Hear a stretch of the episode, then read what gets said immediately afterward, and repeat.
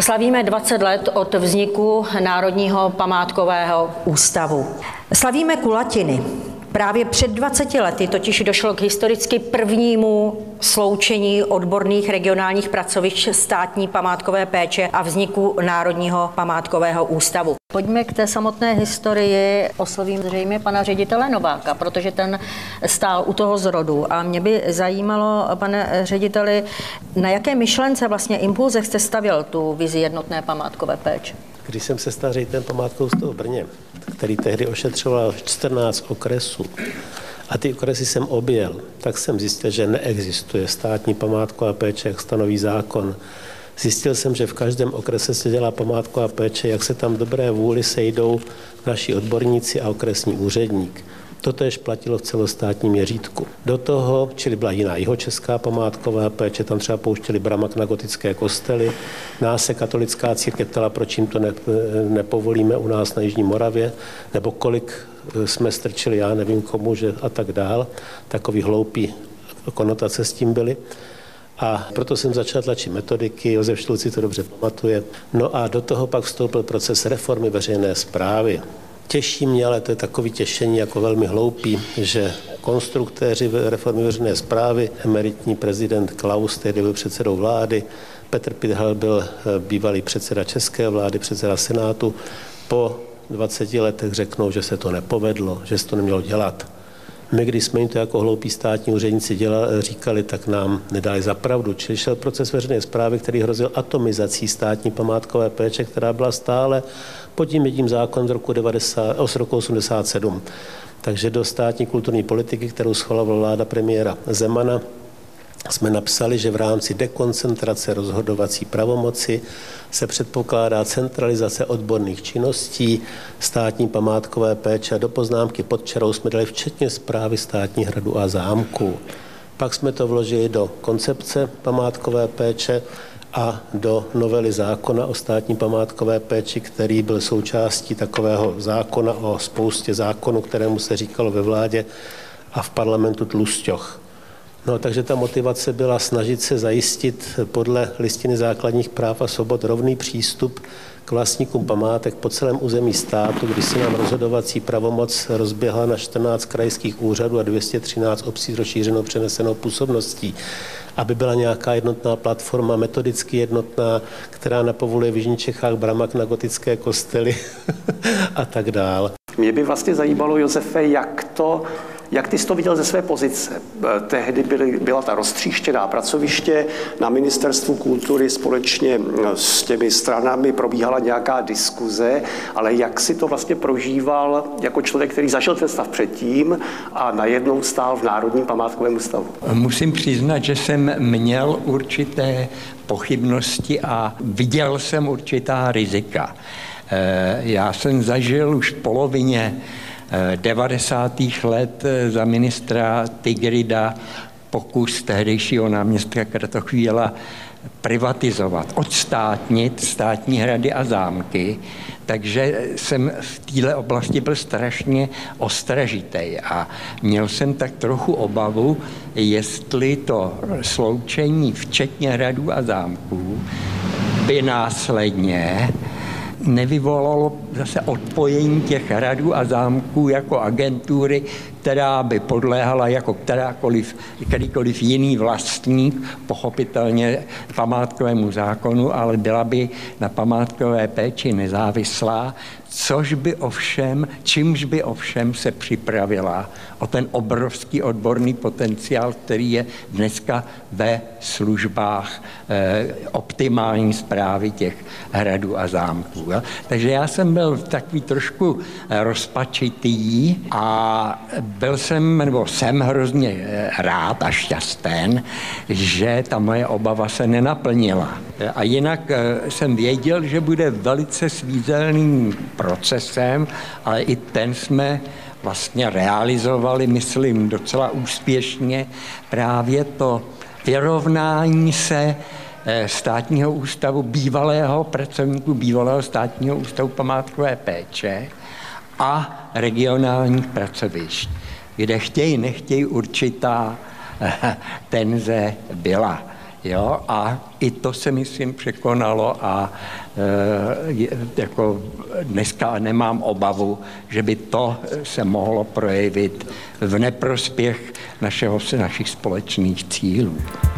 Po docentu Kotalíkovi, myslím prvním generálním řediteli, byl, byla série dalších generálních ředitelů. Mimořádně kritická situace, která v sobě obsahovala vlastně znovu vyvolání té možnosti vlastně rozebrání Národního památkového ústavu. Ta situace byla extrémně kritická a turbulentní, ale vlastně tím, tím rychlým střídáním a následně potom změnou vlády a e, novým generálním ředitelem Pavlem Jeriem vlastně byla příležitost to vrátit do těch kolejí. A přesně to jsem chtěla říct, Petře, že Pavel Jerie byl vlastně tím aktérem, který, dá se říct, že na určitou dobu stabilizoval Národní památkový ústav. Co bylo pro vás nejtěžší? Nejtěžší bylo vůbec to rozhodnutí, jestli tu funkci mám vzít. To bylo za dramatických okolností. My jsme pořádali nějaký seminář Třeboni a tam mi volal pan ministr Štěpánek, aby se k němu i hned dostavil. Já jsem nevěděl, o co se děje. A tak jsem se omluvil, že to hned nebude, že to bude až odpoledne. jak, jak říkám, musel jsem se vrátit rychle do Prahy, umýt krk, vzít si čistou košili. Nastoupil jsem k panu ministrovi a zjistil jsem, že pan e, ředitel Hájek byl odvolán ten den dopoledne. No a teď jsem se měl rozhodnout, co udělám. No nakonec e, takovým eufemistickým rozpoložení jsem tu funkci přijal. Teď se začaly vyvalovat ty příšerné situace, které nastaly, ekonomické, správní, spisové, naprostý rozvrat korespondence, protože počítači neexistovalo to, co se napsalo a expedovalo, protože sekretářka byla neschopná obstarat počítač, takže jeden spis upravila a uložila ten nový čím zmizel ten starý text a tak dále. Čili to byla spíš taková situace konsolidovat tu situa- tu, ten stav, eh, vyrovnat se s nějakými ekonomickými problémy. No a pak před, tím, eh, před námi ležel ještě jeden úkol, eh, zřídit pracoviště v těch nových krajích. Karlovy Vary, Vysočina a tak dále. Takže... A vy jste to postupně budoval? Takže, no, Měl jsem prsty v tom, aby se to zbudovalo a jmenovali ty ředitele, což nebylo také jednoduché je najít a často to bylo provizorní. Dále bylo nutné eh, stabilizovat situaci na některých těch pracovištích, kde byli jmenováni ředitelé, kteří měli úplně jiné představy o památkové péči než byla všeobecná představa, abych to tak řekl. Takže byli odvoláni, byli tam dáni provizorní ředitelé, domlu, muselo být domluveno, jak se bude dál postupovat, za což děkuji těm kolegům, kteří tenkrát ty funkce přijali v takové té katastrofic, v tom katastrofickém stavu, kterém to bylo. No a postupně sám byly najmenováni další. Některé ty soudy z činnosti pana doktora Hájka, myslím, vyřizovala ještě moje nástupkyně, paní generální ředitelka, třeba situaci v jeho českém kraji, která se táhla dlouho. No takže úkol byl ten stabilizační. No pak na to, e, e, tam byly nějaké takové tlaky různé, spojené s evropskými penězi a tak dále. No, protože já jsem to vždycky bral, tu svou funkci jako provizorní, tak jsem se v srpnu 2008 jsem abdikoval, byl jsem požádán, abych ještě pokračoval a pak teda to převzala, byla uděláno výběrové řízení a Ano, a to. 2008 to byl rok, kdy eh, vyhrála výběrové řízení eh, současná generální ředitelka Nadia Goričková, která to ale také neměla jednoduché, ne. protože ona se pustila po pěti letech do velké reorganizace zásadní reformy v roce 2013 a jak jsem se dočetla, musela jste tehdy čelit velké nedůvěře. Padaly věty o decimaci památkové péče, o obětování mimořádně cených objektů zájmu trhu. Je něco, co byste, kdyby se dal vrátit čas, udělal dnes jinak? Já si ještě trochu dovolím utéct z té, z té otázky a vrátit se k tomu svému jmenování. A musím tady říct, že Pavel Jerie byl ten, kdo mě vrátil do pozice ředitelky územního pracoviště a právě v rámci eh, obrody eh, ředitelů v těch regionálních pracovištích Národního památkového ústavu. A já jsem nechtěla být generální ředitelkou. To říkám zcela upřímně a otevřeně. A už proto, že jsem to měla přebírat po kolegovi, kterého jsem si vážila a vím, že ministr se k němu tehdejší nezachoval úplně korektně. A měla jsem pocit, že tím vlastně ho zrazuji. Hmm. Ale na druhé straně tady byl velký tlak i kolegů jiných.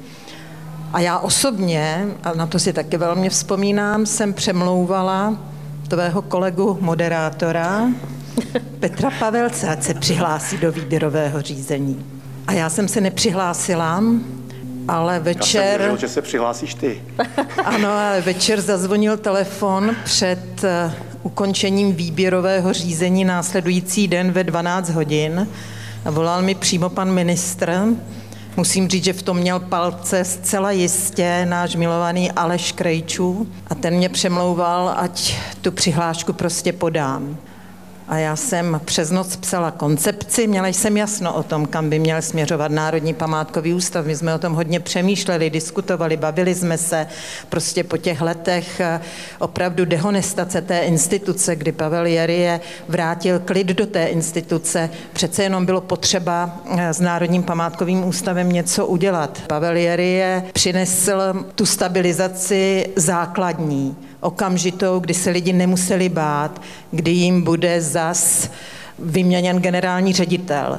Pavel Jerie byl ta jistota, ale viděli jsme všichni, že je to na eh, dobu dočasnou, protože já osobně a Pavle Promiň si myslím, že pro tebe nejhorší bylo vzdát se vzdát se pozice referenta. No já to nikdy plně neudělám. prostě Pavel Jerie je duší a posláním garant Národní kulturní památky a dělá tu, skvěl, eh, tu práci skvěle dodnes. A eh, pro mě tehdy eh, nakonec ten rozhodující prvek bylo to, že mi pak volal i Aleš Krejčů a říká, je to tvoje povinnost prostě to přijmout. Kdo jiný máš za sebou nějakou zkušenost, to ostravské pracoviště si někam posunula a prostě musíš to přijmout. Takže jsem přes noc napsala koncepci, ráno v 7 hodin jsem si šla vystát frontu na Pankrác pro, pro rejstřík a šla jsem tedy na jednání s panem ministrem a tehdejší vedoucí odboru památkové péče Ministerstva kultury paní Matouškovou a jasně jsem jim sdělila, že eh, nepodám tu přihlášku, pokud eh, se oni i nestotožní s tím, s čím chci do té přihlášky, eh, do, té, do toho výběrového řízení jít. A jsem měla jasnou představu, že chci reorganizovat Národní památkový ústav tak, aby byly odborně řízeny obě ty složky. Do té doby byly v rámci regionu pohromadě jak péče o svěřený majetek o hrady a zámky, tak ta odborná památková péče a v mnohých regionech pokulhával ten zájem o památky eh, zpřístupněné veřejnosti a byl akcent kladen na odbornou památkovou péči. Jinde zas se více věnovali zprávě eh, památkových objektů a pokulhávala ta, ten zájem o odbornou památkovou péči. A já jsem toto chtěla nějak srovnat. To byla ta hlavní motivace a s tímto jsem šla do toho výběrového řízení. Výběrové řízení dopadlo, jak dopadlo. Účastnil se ho i milovaný kolega, kolega Zdeněk Nová, který mi to dlouho nemohl odpustit a doufám, že mi teď odpustí, když mi několikrát pak při našich setkáních řekl, stejně bych byl lepší generální ředitel, než seš ty. A já jsem mu... Tohle, a já jsem tohle mu, se říká coming out. A já jsem mu na to říkala, dokud nebudeš tím generálním ředitelem, tak se to nikdy nedovíme. A musím říct, já si to ne, je to, já to beru s humorem a vždycky jsme si to říkali s humorem a Věřím, že Zdeněk Novák by byl skvělý generální ředitel, eh, protože, protože, to, protože to zná ten obor. Nicméně jako náhoda k tomu chtěla, nějak to dopadlo, ale je nutné říct, že minister tehdy měl jasnou představu to asi pomohlo taky tomu, proč tady, proč jsem eh, to výběrové řízení vyhrála a nedělám si iluze. Eh, možná jsem přesvědčila, ale ta připravenost nebyla tak velká, jak jsem si já sama představovala. Všichni vědí, že jsem perfekcionalista a prostě ze dne na den něco napsat a teď se prostě srovnat s tím, že najednou to bude jinak, tak eh, to bylo poměrně náročné. Po Pavlovi Jeriem jsem, převí, jsem přebírala instituci, která byla stabilní a klidová z toho hlediska personálního, ale stále, stále tady byly právě ta rezídia působení těch předešlých ředitelů a to jsme vymetávali ty kostlivce ze skříní ještě hodně, hodně dlouho. A musím říct, že to byla velmi těžká doba, těch dalších 4-5 let bylo hodně náročných a pokud tady teď ta otázka směřovalo k té reorganizaci, tak ano, tam jsem samozřejmě musela čelit tomu osočování, že chci rozprášit památkovou péči, rozprášit hrady a zámky, ale opak byl pravdou. Já jsem chtěla posílit tu zprávu památkových objektů a Samozřejmě čas ukáže, ale myslím, že i těch deset let ukázalo, že hradům a zámkům se po těch deseti letech daří dobře, tak eh, snad to nebyla chyba. Určitě ne. Eh, Petře, tady paní generální ředitelka na vás něco prozradila, eh, ano. že vás vlastně taky do toho chtěla vtáhnout a tlačila vás i do toho výběrového řízení. Co se vám v té době odehrávalo v hlavě?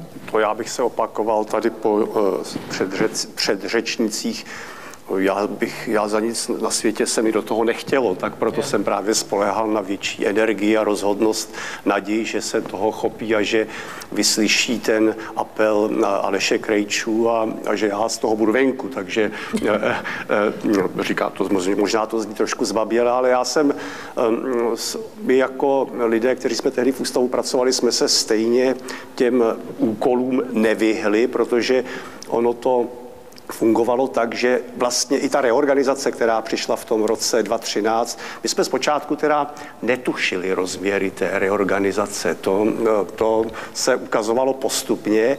Já to dneska vnímám tak, že to vlastně navázalo na ten záměr toho Národního památkového ústavu, který říkal, že je třeba srovnat ty podmínky v těch regionech, protože ty jak v památkové péči, tak v té zprávě byly radikálně rozdílné. Já bych to trošku, po, řekněme, poličtil, tak já jsem vlastně převzal vzal pracoviště, které bylo vyžehlené po inženýru Krejčů. My jsme mohli dělat věci, řekněme, nadstavbové, protože ta zpráva zámku fungovala. Ale já jsem tím, bych řekl, velmi dráždil právě novou generální ředitelku, protože ona by říkala, ty si tam pořád hraješ, neděláš nic pořádního, jestli budeš takhle pokračovat dál, tak já tě pošlu do Plzně. A, a já jsem si říkal, to je jak nějaký špatný vtip, protože to přeci se nedělá, že se ředitelé posílají zrovna jako jednou tam a jednou tam. A ale netušil jsem, že se chystá reorganizace, kde já do té Plzně skutečně půjdu. Takže po té reorganizaci to skončilo tak, že k těm vyžehleným jižním Čechám jsme dostali, my teda konkrétně v našem případě, ale týkalo se to v různé míře všech těch regionů, jsme dostali Vysočinu a Plzeňsko. Cíl byl jasný, jako dohnat tam, kde to bylo slabší, tak to připojit k silnějšímu a srovnat tu úroveň. Ale já do dneška si pamatuju, když jsme přijeli na Lipnici, ten hrad tam byly prknama zabitý okna, nebo když jsme přeli do Kladru, to vlastně pořád ještě do pasů, tak já jsem měl úplně, já jsem byl zděšený a říkal jsem si, tak k tomu došlo, poslala, poslala mě do Plzně. tak chci říct, že vlastně ty úkoly trvaly, v tom centru byly koncentrovanější, ale my jsme si také v těch regionech svoje e, zažili a to se týkalo jak památkové péče, kolega by mohl vyprávět, Miloš Kadlec by mohl vyprávět, ale nevím, kolik máme prostoru. Tak to jsem jenom chtěl. Když jsou tady ty coming outy, tak abych taky řekl, jak jsem to prožíval. Já jsem, já jsem se v roce 2006 spokojně staral o židovské památky a najednou jsem se musel vrátit na ministerstvo kultury, protože pan minister Štěpánek řekl, že dokud nemá náhradu za pana náměstka Formánka, tak ho neodvolá. S Pavlem Jeriem jsme se sešli na lavičce na kampě a dělali jsme strategický plán a oba dva jsme zažili, jsme měli Formánka na ministerstvu a já byl v Národním památkovém ústavu. Tak jsme se dohodli, že já půjdu na ministerstvo, Pavlovi budu krýt záda a on půjde do toho ústavu. A když bylo to výběrko, tak já jsem samozřejmě věděl, že mě Václav Jelička nemůže jmenovat z jistých důvodů, který to nebudu jaksi zveřejňovat. No tak jsem přemlouval Aleše Krejčů, protože to podle mě dělal skvěle, protože to byl systémový člověk. No a teď se dozvídám, že to Aleš vyřešil takhle. tak dejme slovo i ředitelům eh, panu Kadlecovi a panu Zezulovi. Jak oni to vidí eh, v tom běhu času 20 let, eh, jak se proměnila ta památková péče, protože dnes máme vlastně 14 eh, územních odborných pracovišť, 4 územní památkové zprávy, metodická centra, knihovnu, knihkupectví. Zdá se vám to, že je to tedy zjednodušené? Jak moc složité je asi eh, ten kolos řídit a vlastně vy jste jenom segmentem toho kolosu, jak dalece dobře se vám s tím centrálním řízením pracuje? Eh, já jsem eh, měl v podstatě to štěstí, takže můžu porovnávat, že jsem si prošel vlastně eh, pracovišti, které v rámci vzniku Národního památkového ústavu bylo zprávou státního zámku Sichrov jako samostatné územní odborné pracoviště pro modelovou prezentaci národní kulturní památky. Takže my jsme první dva roky vlastně zůstávali tak, jak jsme byli zvyklí, když jsme byli samostatnou organizací. A pak s, za prvního pana generálního ředitele Kotalíka jsme vedli časté diskuze, protože on mi vždycky říkal, tak a příští rok už vás zruším. Ono k tomu v podstatě až došlo za pana ministra Jandáka, kdy jsme byli všichni, kteří jsme v té době byli na pozicích jak generálního ředitele a ředitelů těch územních pracovišť odvoláni. A znova jsme se tedy nějakým způsobem ucházeli o, ta místa.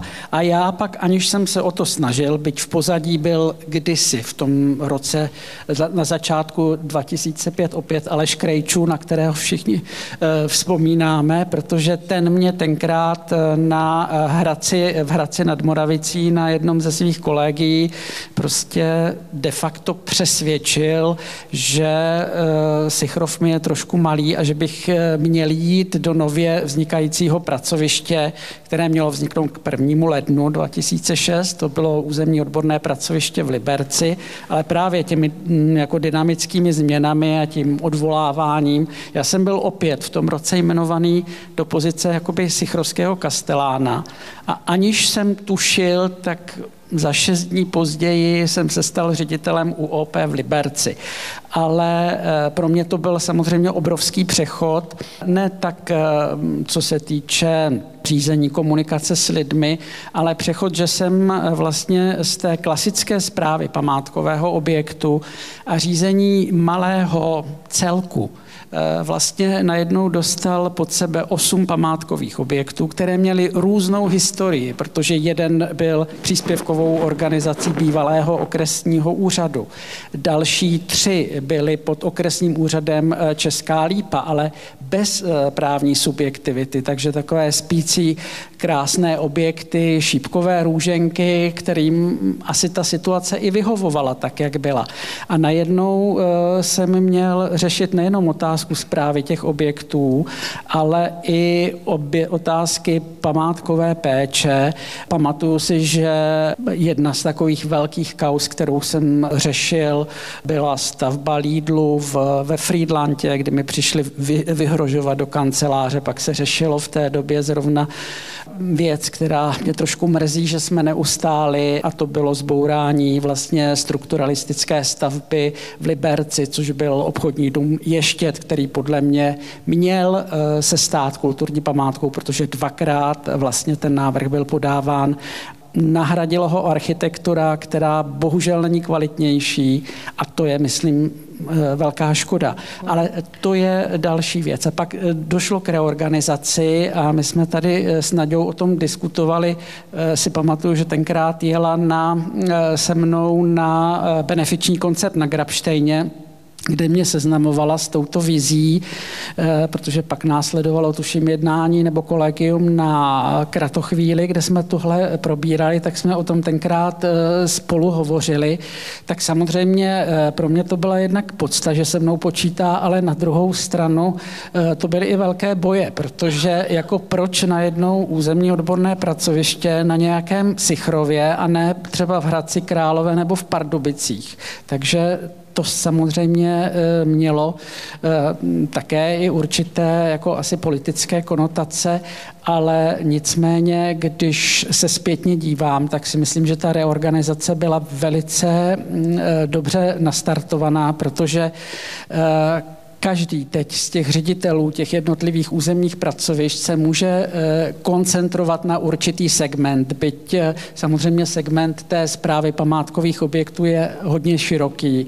Eh, já řídím nejmenší památkovou zprávu, ale Přesto ty záběry jsou opravdu velké a jsou hodně široké. Hmm, pane Zezolo? Tak já si samozřejmě také pamatuju tu dobu před 20 lety, kdy v těch územních pracovištích eh, památkového ústavu nebo předtím státních památkových ústavech byla sloučena jak ta odborná složka, tak zpráva památkových objektů. Mně tehdy přišlo trochu líto, že právě památková péče se hodně prezentovala a svůj sociální kapitál zakládala na těch objektech. Je to logické, jsou to úžasné budovy, areály, na kterých se dají dělat krásné akce a ve světle toho vysvětlit ty někdy složité problémy eh, odborné památkové péče nebylo zdaleka tak zajímavé. Já vím, že spousta kolegů, kteří zažili vlastně řízení obou dvou těch sekcí v těch regionech, tak eh, docela dlouho trpěli jakýmsi sentimentem pro, pro toto období. Eh, nesměřovali se snadno s tím, že o tu zprávu památkových objektů přišli. Já jsem byl v úplně jiné situaci, já jsem nastoupil do funkce ředitele eh, územního pracoviště v době, kdy právě se završovala ta reorganizace oddělení odborné sekce a zpráv památkových objektů a mohl jsem začít úplně jinak.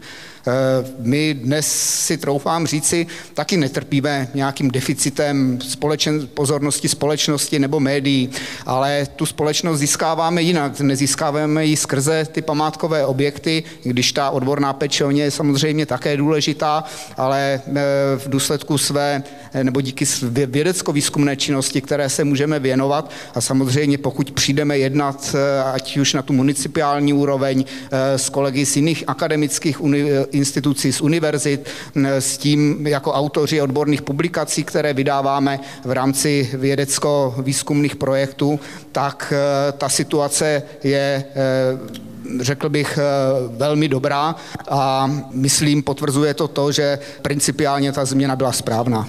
Protože jsem si uvědomila, že jsem utekla té, z té otázky, co bych třeba udělala jinak. My jsme tu reorganizaci měli připravenou eh, v několika variantách. Je důležité říct jednu věc.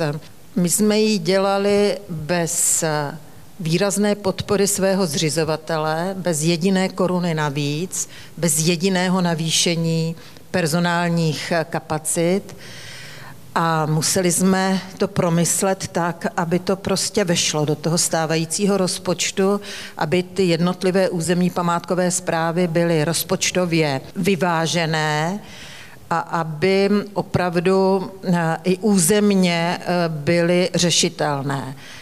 Ale dneska, když to vidím, tak si myslím, že eh, kdyby bylo o jednu památkovou zprávu nebo o dvě více, bylo by to jednodušší pro ty ředitele, protože je to velmi, velmi náročné. On mluvil o eh, své zkušenosti Miloš Kadlec, ale také řekl, že má nejmenší územní památkovou zprávu. Kolik je to objektů? 20, 17. Ty ostatní, tam se to blíží k 30 a uh, jedním z těch ředitelů je Petr Pavelec, vy máte 27 nebo kolik památkových objektů. Podle toho, jak se to počítá. Je to opravdu hodně a já si myslím, že kdyby těch památkových objektů bylo 22, 23, je to, to maximum, které by umožnilo těm ředitelům lépe ještě komunikovat s kastelány a lépe a najít si čas vlastně větší i e, na to sledovat, co se na těch objektech děje. Dneska je to všechno velmi, velmi hektické. ale přesto si myslím, že to dělají dobře a že a chci jim za to poděkovat, protože zvládnout eh, samozřejmě zprávu takovýchto památkových objektů. Řídit to není jednoduché a stejně tak si myslím, že i ředitelé územních odborných pracovišť, kteří se dnes už smířili s tím, že ty objekty nemají, si našli cestu prezentace právě i práce územních odborných pracovišť a každý z nich se zaměřilo na něco. Ať je to dokumentační práce, jako je to ústecké pracoviště, o kterém jsme do té doby nějak moc neslyšeli. Spíš to byly ty objekty ve špatném stavu. A dnes musím říct, že pod vedením pana ředitele Hrubého je to pracoviště, které má skvěle rozvinutou dokumentaci památek. Mělo několik výzkumných projektů na toto téma. Nebo Ostravské zemědělské pracoviště, které samozřejmě logicky z podstaty věci se zaměřilo na industriální dědictví, ale rozvíjí svou výzkumnou činnost i eh, v dalších oblastech, nejenom v archeologii, která je blízká panu řediteli, a nebo hm, jsou to další pracoviště, kromě řížské, to nejmladší, které se eh, zaměřilo právě na zahradní kulturu, tomu pomohla eh, realizace z evropských fondů, která pak i posílila směřování toho území územního odborného pracoviště směrem k metodické práci a činnosti v oblasti zahradní kultury. Prostě každé z těch pracovišť si našlo tu svoji roli a je významným partnerem a pomocníkem i ostatním územním pracovištím. A v tom si myslím je i ta síla těch metodických center, které jsme se snažili tvořit.